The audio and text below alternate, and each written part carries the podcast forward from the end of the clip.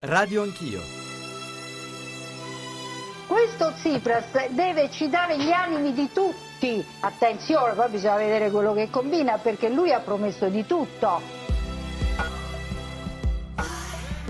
Sono cose che uno poteva dire, vabbè, grazie, vinco pure io se dico queste cose. Poi bisogna vedere quanto le può realizzare. Ma di sicuro Tsipras, il fatto che abbia vinto Tsipras eh, vuol dire che una forza anti-austerità, cioè esattamente una forza come quella del Movimento 5 Stelle in Italia, eh, sta, cre- sta, avendo una certa fiducia all'interno del, delle popolazioni che hanno problemi eh, di, di, una certa levatura come eh, diciamo, i problemi della Grecia di occupazione, del lavoro e anche della sanità, voglio dire, eh, del, dei problemi di debito pubblico, sono quelli gli stessi che stiamo vivendo noi in Italia. Sella è naturalmente molto soddisfatta, noi ci abbiamo creduto fin subito, ma il fatto che Tsipras dialoghi con Renzi e con gli altri governi non è un timore, è una speranza, anzi è una speranza che Renzi dialoghi con Tsipras e un po' meno con la Merkel. Forse quella vittoria può dare il coraggio che finora è mancato al governo italiano e a molti altri governi per dire una parola definitiva sull'austerità, una politica che ha prodotto disastri, nessuna soluzione, che ha impoverito l'Europa e gli europei. La vittoria di Tsipras è una speranza innanzitutto per i cittadini europei. Capovolgendo il pensiero buonista del Partito Democratico che dice di essere uniti anche nella diversità, noi invece diciamo dividiamoci anche se la pensiamo tutto sommato allo stesso modo. La sinistra deve tornare ad essere un mistero, sei tu che devi cercarla, ma sparisce continuamente.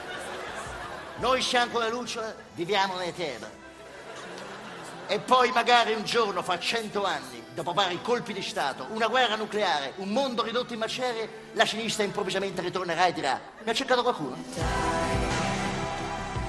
Sono le 8.35, benvenuti, bentornati all'ascolto di Radio Anch'io, Giorgio Zanchini al microfono, avrete capito da questa copertina, peraltro il finale era un Guzzanti dannata che rifaceva Fausto Bertinotti. A queste voci io vorrei aggiungere eh, una lettera pubblicata ieri dal manifesto. È un giorno storico per tutti quelli che hanno la speranza di rompere per davvero con l'Europa dei trattati liberali. Salutiamo con gioia la larga vittoria di Siriza, unica soluzione per chi voglia rifondare l'Europa del progresso umano, dei popoli Napoli solidale. È un giorno storico per l'altra sinistra, quella testarda, quella vera, che va ostinatamente in direzione contraria e che vede così concretizzarsi la sua proposta di formare maggioranze e di governare con tutti quelli che vogliono rompere con il vecchio mondo, quello della finta sinistra, tipo il Partito Democratico, dei liberali di destra, dei socialliberali. La vittoria di Siriza ci apre la strada, adesso tocca a noi riprendere lo slancio e l'energia esplosi così fragorosamente in Grecia. Noi stamane vorremmo parlare di due temi, due temi che crediamo crediamo meritino la nostra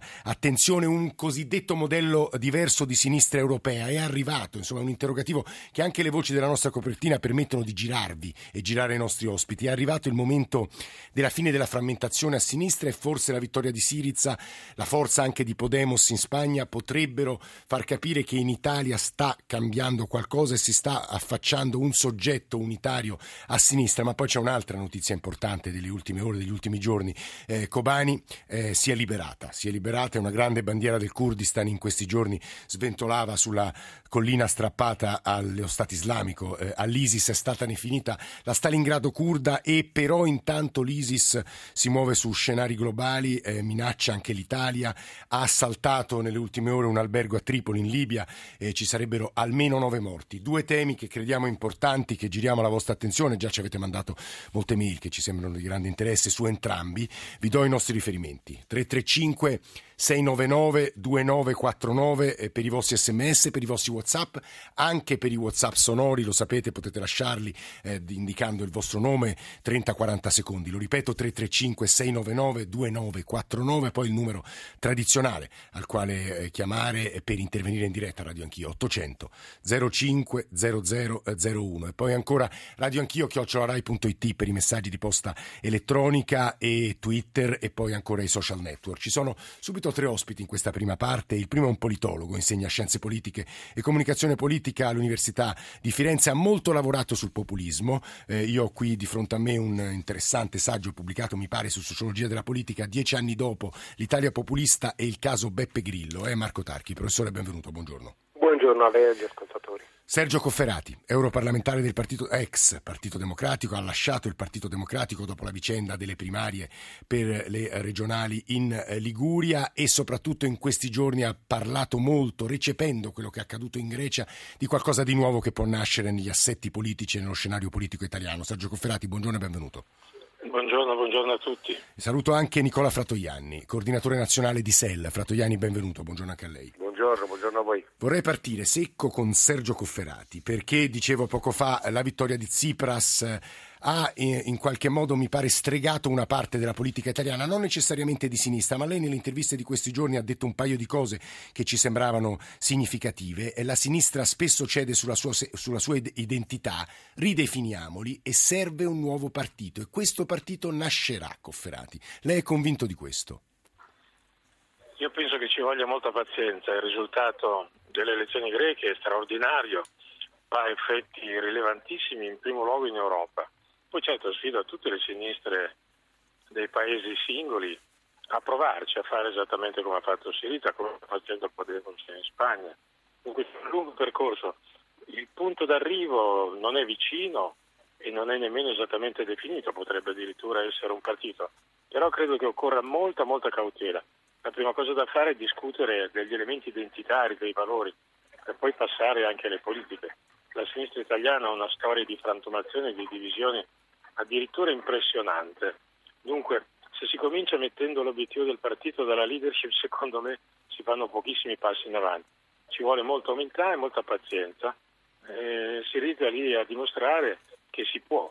È vero che la Grecia è passata attraverso un dramma economico e sociale e questo ha cambiato addirittura i rapporti, non solo con i cittadini, ma i rapporti con la politica.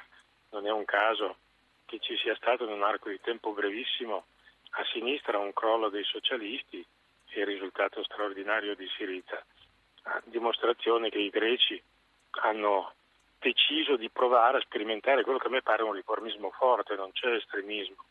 Siriza dice voglio stare in Europa, voglio l'euro, però voglio negoziare politiche e patti. Scusi, e questa è la grandissima novità. Lei ha detto un paio di cose che mi sembrano rilevanti e che credo siano utili per il dibattito di stamattina. Non dobbiamo assolutamente puntare, soprattutto nel breve periodo, a un partito della leadership, ma dobbiamo costruire un nuovo soggetto eventualmente che avrà possibilmente anche tempi lunghi e tuttavia ha toccato l'altro tema, quello dei valori, dell'identità.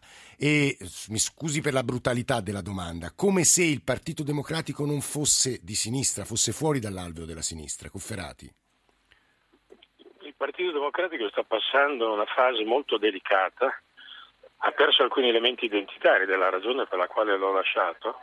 Credo che sarà sfidato esattamente come gli altri partiti socialisti e socialdemocratici in Europa, in primo luogo da Siriza.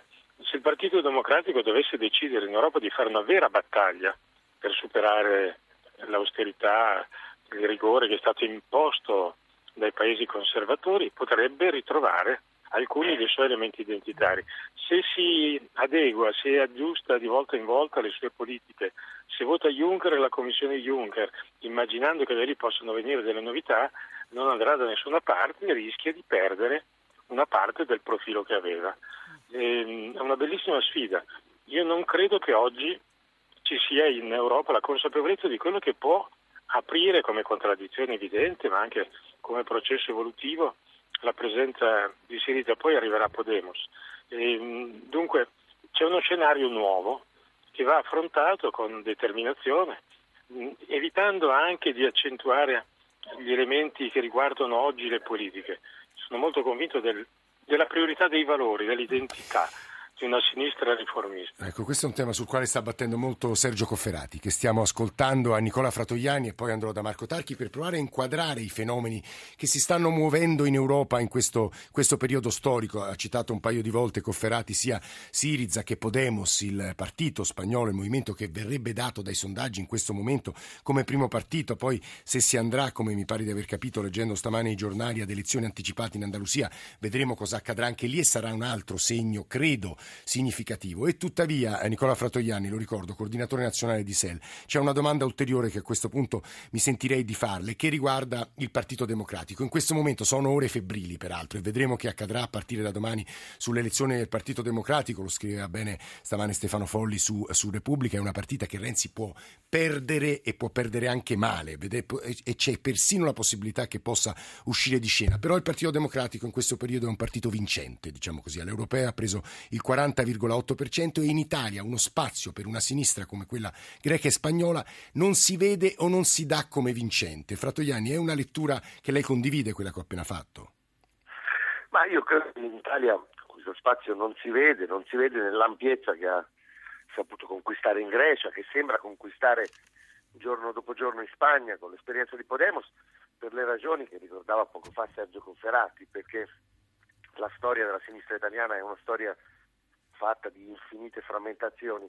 C'è però oggi, a me sembra, l'urgenza, forse anche la possibilità di lavorare alla costruzione, certo lunga, faticosa, senza scorciatoie, di un nuovo spazio politico e dunque anche di un nuovo soggetto politico e c'è questa necessità per alcune ragioni molto materiali, molto concrete, perché anche in Italia, seppur con grandi differenze, con altri tempi, con altre modalità, la forza principale che ha occupato lo spazio del riformismo di sinistra, il Partito Democratico, sta in questo momento fuoriuscendo, io penso che sia così, lo accennava lei nell'introduzione, dall'alveo eh, della sinistra, eh, lo sta facendo su scelte concrete. Questa, Fratoiani, è un'affermazione forte, cioè dire che il Partito Democratico sta uscendo dall'alveo della sinistra. Attenzione, eh. io penso che il Partito Democratico sia una cosa molto complessa, lo è per forza una forza che eh, conquista il 40% dei voti, che è fatta di militanti, di passioni.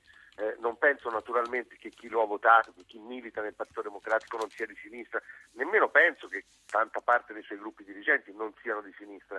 Penso però che alcune delle scelte concrete che il Partito Democratico, la sua leadership attuale e il suo esercizio concreto di governo stanno compiendo rischino di portarlo fuori da quell'alveo. Penso che quando a una crisi così dura come quella che l'Europa e forse il mondo sta affrontando, ma l'Europa in particolare, si risponde con scelte come quella del Job Act, cioè con scelte che riproducono vecchie ricette, quella della riduzione dei diritti, della rincorsa sul costo del lavoro, invece che immaginare nuove politiche espansive, che immaginare appunto riformismi forti, radicali ma reali come risposta alla crisi. Quando si interviene sull'assetto dei poteri, come si fa con la riforma della Costituzione insieme con la legge elettorale, riducendo eh, nei fatti gli spazi della partecipazione della democrazia, Ecco, io credo che lì c'è un, c'è un punto di crisi. Non a caso, sentendo Nicola Fratoianni, eh, mi veniva da ripetervi e girarvi alcuni passaggi, frasi, soprattutto una in particolare che ho letto nelle ultime ore, proveniente dalla sinistra cosiddetta, fra mille virgolette, radicale, il Jobs Act è il contrario del programma di Siriza. Noi stamane, tra l'altro, abbiamo invitato anche la Lega Nord e il Movimento 5 Stelle, non perché vogliamo etichettarli, assolut- non, assolutamente non è così, come movimenti populistici, ma vi dicevo all'inizio della trasmissione che Marco Tarchi è uno studioso che di populismo e sul populismo ha scritto libri e articoli preziosi e la prima cosa che forse bisognerebbe fare, professor Tarchi, è aiutare gli ascoltatori a capire la categoria del populismo che è difficilissima da definire, questo diciamolo, e poi provare a, a dire a suo avviso chi sono in Italia in questo momento i partiti definibili populistici, professor Tarchi indubbiamente questa difficoltà di definizione c'è, tuttavia io credo che il populismo abbia una sua consistenza, sia identificabile, non è una realtà monolitica, non è che lo si trovi in blocco, a mio parere è soprattutto una mentalità, cioè un modo di filtrare le esperienze del mondo esterno e quindi di reagire a queste. È un po' una visione che guida l'azione politica ed anche una serie di giudizi che si danno su fatti sociali, culturali, economici e così via. Partendo da questo presupposto, io direi, come d'altronde altri colleghi, altri studiosi hanno già cominciato a dire, che ci sono tre o quattro elementi fondamentali che permettono di individuare la presenza di questa mentalità.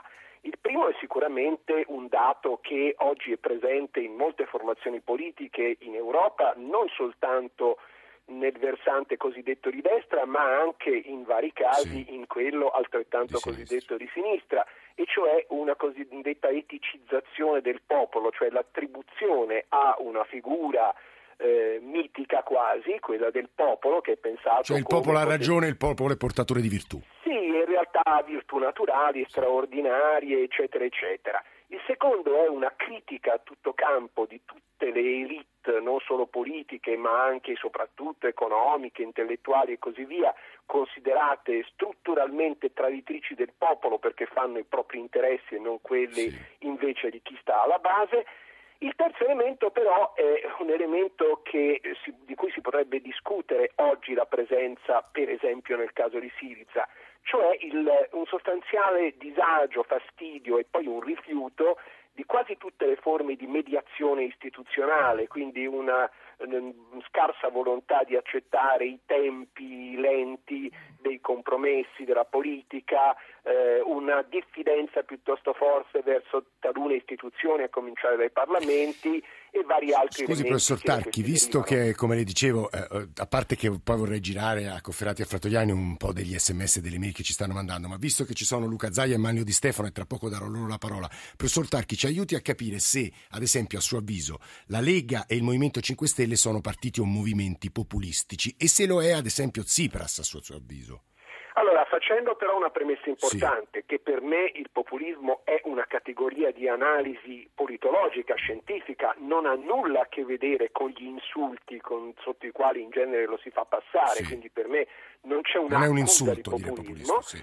Io direi che nel caso della Lega Nord un po' da sempre questo dato è presente ed è anche una delle radici della sua forza perché la esaltazione dei caratteri naturalmente positivi, buoni, eccetera, del popolo, l'accusa nei confronti della classe politica professionale, dell'alta finanza, di molti altri soggetti considerati come parassiti o usurpatori nella società, è sicuramente uno dei motivi che le ha dato questo, diciamo, questi momenti di successo. Per quello che riguarda il Movimento 5 Stelle la questione è un po' più complicata perché Grillo e anche Casaleggio hanno detto a partire dalla campagna elettorale per le europee che il movimento è fieramente populista. Io credo che nel discorso politico di Grillo gli elementi del populismo, ho cercato di argomentarlo in libri e articoli, ci siano un po' tutti e ci siano anche in forma forte, ma il movimento, per- anche per il modo in cui ha selezionato i propri rappresentanti esterni, quindi diciamo senza una formazione preventiva se non limitata Ah, sì, da alcune esperienze limitate, mi pare invece che eh, su certi piani eh, non segua completamente quella linea. La cosa particolare da sottolineare è che però a mio parere è proprio l'elemento fortemente populista del discorso di Grillo che, gli ha, che ha consentito alle liste del Movimento 5 Stelle di raccogliere un elettorato estremamente trasversale e vario ed è secondo me anche l'elemento che può continuare a conservargli una buona parte Non a caso i sondaggi, eh, professor Tarchi, danno se il Movimento 5 Stelle saldamente attorno alla quota 19-21%. Mi fermerei qui col professor Tarchi, che ringrazio anche per la, poi lo risentiremo per la nitidezza della descrizione. Luca Zaia, buongiorno, benvenuto. Buongiorno, buongiorno. Governatore del Veneto, Lega Nord, non so se diciamo, si riconosca nella definizione che ha dato Marco Tarchi, ma in realtà c'è una domanda ulteriore che vorrei domandare, fare a lei e a Manlio Di Stefano. La vittoria di Tsipras, a chi dà benzina in Italia? Voglio dire, è una vittoria che insomma abbiamo valutato e commentato in queste ore moltissimo e a suo avviso vi rafforza voi della Lega Nord, Zaia? Beh, guardi, indubbiamente introduce, o meglio, sdogana un principio che è quello che l'Europa, o meglio, eh, questo modello di Europa si possa mettere in discussione.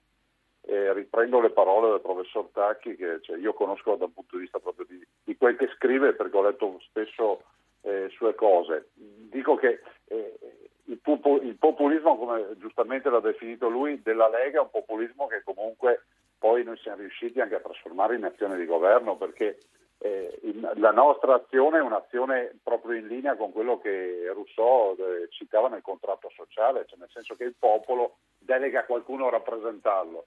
Eh, questa delega spesso è una delega che viene dalla pancia, che viene da, da esigenze come è accaduto in Grecia, no? in Grecia eh, si mette in discussione l'azione della Troica, si mette in discussione anche questa temporanea sospensione della democrazia, Viene dallo la Troica- scontento, dalla rabbia, Zaia, ricordiamolo, da un disagio sociale, economico, fisico quasi. Certo. Cioè, quando arriva la Troica sostanzialmente si sospende la democrazia, arriva qualcuno da fuori che decide. Però eh, l'Europa, la Banca Centrale Europea arrivano tardi, non sono la Federal Reserve Eh, pensi solo che in queste settimane si parla di quantitative easing, ma eh, è un'azione eh, che le altre banche centrali, quella giapponese e quella americana, hanno fatto in tempi non sospetti. Per cui la messa in discussione c'è, c'è un cambiamento culturale e direi in linea, come le dicevo prima, con il contratto sociale. Per quanto riguarda il populismo, le riconfermo Sì. che sicuramente noi raccogliamo le istanze del popolo, però non, non liquiderei le istanze del popolo come No, è semplicemente di Sì, brontolini. no, è interessante quello che dice Zaia, ma anche le parole di Cofferati e Fratoiani, perché un po' tutti si stanno intestando, non dico la vittoria di Tsipras, ma quello che quella vittoria rappresenta. Manlio Di Stefano, Movimento 5 Stelle. Allora le chiederei, per chiudere questa prima parte, se voi siete contenti della vittoria di Tsipras e vi riconoscete in alcune delle loro battaglie. Di Stefano, buongiorno. Buongiorno a tutti, Eh, noi siamo contenti per la vittoria di Tsipras, sì, perché comunque rappresenta un segnale che va nella nostra direzione politica, ovvero il cambio di eh, direzione dall'austerity a qualcosa che vada verso il popolo e quindi vorrei agganciare in parte la definizione di populismo che avete dato prima. Eh, il populismo viene utilizzato come offesa, Sì, in Italia viene si utilizzato diceva- come offesa, si diceva prima come offesa, ma in realtà la definizione stessa di populismo dice atteggiamento culturale che esalta il popolo sulla base di programmi e principi ispirati al socialismo. Se questo è il populismo, noi come abbiamo detto tante volte in passato, Beppe lo stesso, noi siamo fieri di esserlo perché la nostra azione politica è tutta in direzione del popolo. Vorrei dire una cosa fondamentale. Veloce se ci riesce Di A Stefano, ma poi stupisce, torneremo con lei. sì. Sì. A me stupisce sentir dire al governatore Zaia che la Lega ha tradotto le sue azioni populiste in azioni politiche, perché la Lega è al governo più di tutti, perché ha governato nove anni negli ultimi venti e io non ricordo una che sia una azione che sia nata in favore del popolo realizzata. Manlio Di Stefano, mi scuso per l'interruzione, eh, per- diamo la linea all'Onda Verde al GR, ma torneremo con tutti voi, Cofferati, Fratoiani, Zaia Di Stefano, soprattutto ripartiremo da quello che gli ascoltatori vi stanno scrivendo. Stanno scrivendo a noi, ponendo domande, questioni, quesiti, 800 05 0001 è il numero per intervenire, 335 699 2949 per i vostri sms, per i vostri whatsapp. Ci sentiamo tra pochissimo.